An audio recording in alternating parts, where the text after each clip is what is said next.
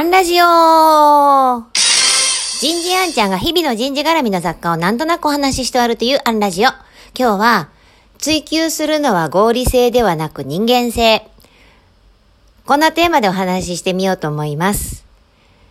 勧誘先や友人知人に比較的、ホテル業、ホテルマン、ホテルウーマンは多いんです。で、ちょっとしたやりとりの中で、そのホテルマンからこんな話を聞かせてもらったんです。高級ホテルってトイレの場所が分かりにくいでしょと。あれはなぜか。それは不便であればあるほどホテルマンがお客様と接点を持ててお客様にサービスが提供できるからなんだよって教えてもらったんです。私びっくりして、確かに、具体的な名前出すとあれなんですが、一度大阪のリッツカールトンで、トイレ探してぐるぐる回ったことがあって、確かにホテルマンの方に、すいません、お手洗いはどちらですかって、お聞きもしました。なんか、私たちはいかにお客様に、合理性とか利便性を提供すればいいのかと考えてしまう。しかし真逆の発想と。でも本質は一緒なのかもしれません。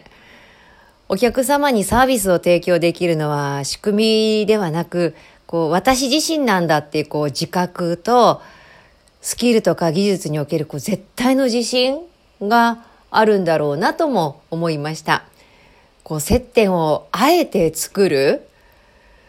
上司と部下も同じかもしれませんね。合理性とか利便性だけ考えていたら、もうオンラインで口も聞かないで仕事をさっさとやった方が早いじゃないですか。そういうことじゃない。そういえば、世界中のレストランやホテルの給仕が、テーブルサービスの技術を競う世界大会、クープ・ジョルジュ・バティストというのがあって、そこで、2012年に日本代表で参加して日本人初で優勝を遂げられた宮崎真さんという方がいらっしゃいます。今はその関係の、会社を設立して代表を務めておられるんですが、その宮崎さんが当時、日本人のきめ細やかなサービス、気配り、繊細な技術が世界に評価されたと思っている。っておっしゃっていたのを思い出しました。すなわちサービス、気配り、技術、もうこれって真偽体じゃない？まさにもう人間丸ごとが問われるんだなぁとも、思いました。今日はここまで。次回もお楽しみに。